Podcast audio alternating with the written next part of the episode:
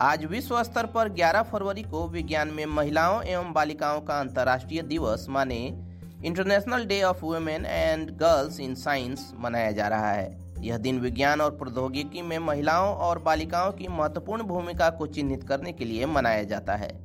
संयुक्त राष्ट्र द्वारा दिसंबर 2015 में 11 फरवरी को विज्ञान में महिलाओं और बालिकाओं का अंतर्राष्ट्रीय दिवस मनाने का प्रस्ताव अपनाया गया था। इसके बाद इस दिवस को पहली बार 2016 में मनाया गया। इस दिन को मनाए जाने का मकसद साइंस, टेक्नोलॉजी, इंजीनियरिंग और गणित, माने एसटीआर के क्षेत्र में महिलाओं और बालिकाओं की समान सहभागिता और भागीदारी सुनिश्चित करना है।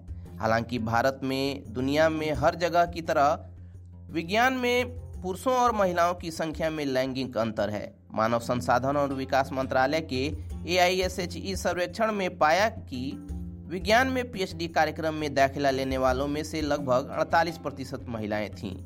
महिला वैज्ञानिकों ने ज़रूर अपने प्रयासों से देश का मान बढ़ाया है, लेकिन फिर भी इस क्षेत्र में अभी महिलाओं के लिए अवसर है।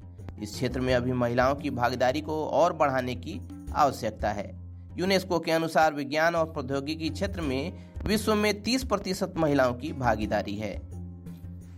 विश्व स्तर पर महिला छात्रों का नामांकन, विशेष रूप से आईसीटी, प्राकृतिक विज्ञान, गणित और सांख्यिकी में कम है। साथ ही इंजीनियरिंग, विनिर्माण और निर्माण में लंबे समय से चली आ रही पूर्वाग्रह और लिंग रूढ़िवादिता लड़कियों को पीछे ढकेल रही है, जिस कारण महिलाएँ विज्ञान से संबंधित क्षेत्रों से दूर हो रही हैं। चलिए दोस्तों, आज के इस वीडियो में इतना ही। मिलते हैं अगले वीडियो में। तब तक keep searching for knowledge and try to be a kind person